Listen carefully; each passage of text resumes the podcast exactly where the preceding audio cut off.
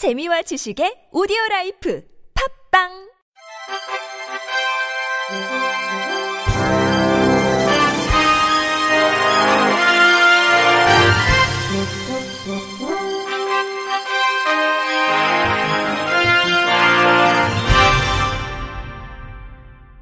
청취자 여러분 안녕하십니까? 11월 6일 화요일 KBS 뉴스입니다. 국가인권위원회가 고속터미널 등 여객시설을 설치 운영하는 교통사업자가 시각장애인 이동권 보장을 위해 안내보조 등 인적 서비스를 제공하도록 관련법 시행령을 개정할 것을 국토교통부 장관에게 권고했습니다. 인권위는 여객시설에서 안내판을 설치할 뿐 시각장애인의 이동을 돕는 인적 서비스를 제공하지 않아 관련 법령을 개정해야 한다는 진정을 지난해 여러 건 접수했습니다. 이에 국토부는 인적 서비스 제공이 법령에서 정하는 의무가 아니고 교통사업자가 각 시설의 여건에 맞게 제공할 사항이라고 설명했습니다. 현재 교통약자의 이동편의증진법 시행령 제15조 제3항은 여객시설을 설치 운영하는 교통사업자가 교통약자에게 제공해야 하는 편의의 종류를 물적 서비스에 관해서만 규정하고 있습니다. 안내보조 등 인적 서비스를 규정하는 별도 근거는 없습니다. 코레일과 인천공항은 각각 장애인 노약자 도우미와 도움 요청 전용 전화를 두는 등 장애인에게 인적 편의를 제공하고 있습니다. 한국도로공사도 인권위와 협의해 전국 193개 고속도로 휴게소에서 시각장애인이 인적 서비스를 받을 수 있도록 조치했습니다. 하지만 법령에 따른 서비스가 아닌 만큼 추후 사업자 상황에 따라 인적 서비스를 줄이거나 폐지할 수 있다는 게 인권위의 설명입니다. 이에 따라 인권위는 헌법 등을 근거로 법 개정을 통해 시각장애인의 이동권을 보장해야 한다고 권고했습니다. 대기업 장애인 의무 고용을 촉진하는 법안이 추진됩니다. 바른미래당 이찬열 의원은 오늘 이 같은 내용을 골자로 하는 장애인 고용 촉진 및 직업 재활법 개정안을 발의했습니다. 고용노동부에 따르면 지난 5월 기준 장애인 의무고용 대상 사업체 2만 8,018곳의 장애인 근로자는 총 17만 5,935명으로 장애인 고용률은 2.76%입니다.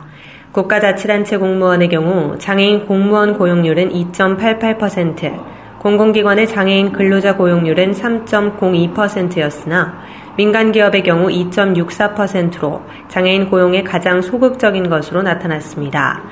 특히 근로자 천인 이상 대기업의 경우 장애인 고용 의무 이행 비율은 23.9%로 300인 미만 기업이 52.2%의 이행 비율을 보이는 것에 비해 현저히 낮았습니다. 이는 의무고용 제도를 도입하고 있는 독일, 일본 등에서 기업 규모가 커질수록 장애인 고용 비율이 높아지는 것과 대조적입니다. 개정안은 장애인 의무 고용률을 지키지 않는 사업주의 부담금을 가산해 장애인 일자리를 확대하도록 하는 내용을 담고 있습니다. 이찬열 의원은 대기업들이 장애인 고용 의무는 외면한 채 몇 푼의 돈으로 때우겠다며 사회적 책임을 회피하고 있다. 온갖 사회공헌 활동엔 생색을 내면서 법으로 명시된 최소한의 고용에 뒷짐을 지어서는 안 된다. 사회적 약자를 위한 일자리 창출에 책임을 다하길 당부한다며 발의 취지를 밝혔습니다. 한국장애인고용공단 고용개발원은 오는 9일 서울 중구 대한상공회의소에서 2018 장애인 고용 패널 학술대회를 개최한다고 밝혔습니다. 장애인 고용 패널 학술 대회는 공단 고용개발원에서 실시하는 국가 승인 통계 조사인 장애인 고용 패널 조사, 장애인 경제 활동 실태 조사, 기업체 장애인 고용 실태 조사 데이터의 활용도를 높이고 장애인 고용의 정책적, 학문적 시사점을 도출하고자 2009년부터 매년 개최됐습니다.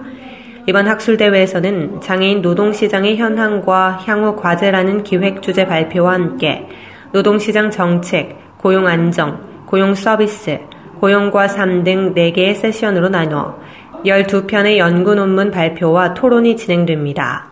장애인 고용에 관심이 있는 사람은 누구나 참석할 수 있으며 학술대회에 관한 자세한 일정과 내용은 고용개발원 홈페이지를 통해 알 수 있습니다. 점자의 날을 맞아 한국 중견기업연합회가 회원사와 함께 시각장애 아동을 위한 봉사활동에 나섰습니다. 한국중견기업연합회는 지난 2일 서울 합정동 주민센터에서 나눔 세상 좋은 이웃 점자 동화책 만들기 봉사활동을 진행했다고 어제 밝혔습니다.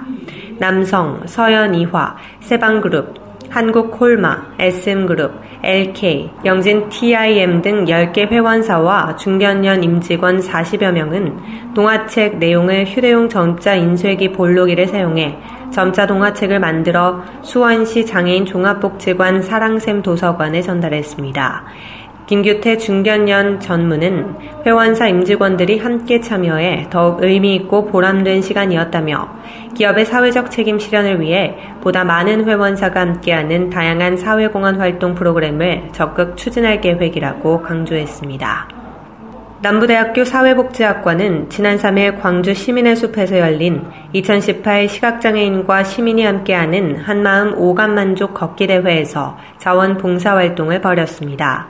이번 행사에서 사회복지학과는 시각장애인과 1대1로 짝을 이뤄 2.5km 마라톤에 참여하고 오감만족 부스를 운영했습니다.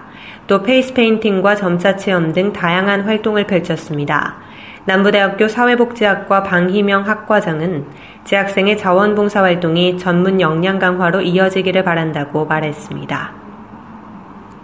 한국동서발전은 오늘 울산시 동천체육관 및 일원에서 열린 제33회 전국 지적발달장애인 복지대회 기념식에서 복지 대상을 수상했다고 밝혔습니다.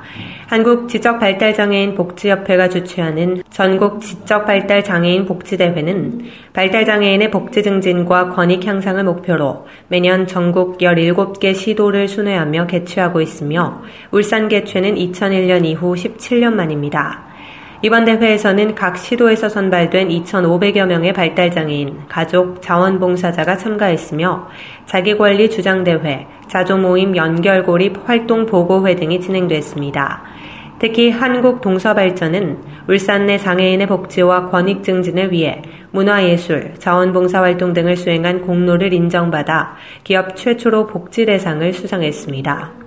한국 동서발전 관계자는 당사는 장애인 복지시설에 태양광 설비를 설치하고 임직원들이 전기 설비 점검, LED 조명 교체 등 지역 내 장애인들의 거주 불편을 해결하기 위해 노력하고 있다면서 앞으로도 장애인의 권익 증진에 보탬이 되는 여러 활동을 전개할 계획이라고 말했습니다. 프로야구 한국 시리즈 마운드에 시각장애 열혈 팬이 시구자로 오릅니다. KBO는 내일 열리는 2018 신한은행 마이카 KBO 한국 시리즈 3차전 시구자로 시각장애인 57살 이상시를 선정했다고 밝혔습니다. KBO는 야구와 관련된 특별한 사연을 가진 팬들이 직접 한국 시리즈에서 시구할 기회를 주기 위해 지난달 18일부터 24일까지 시구자 공모 이벤트를 진행했는데 이번 공모에서 선정된 이상 씨는 평소 딸 세희 양과 함께 야구장을 방문해 포수 뒤 관중석에서 소리로만 야구를 즐겨온 열혈 야구 팬입니다.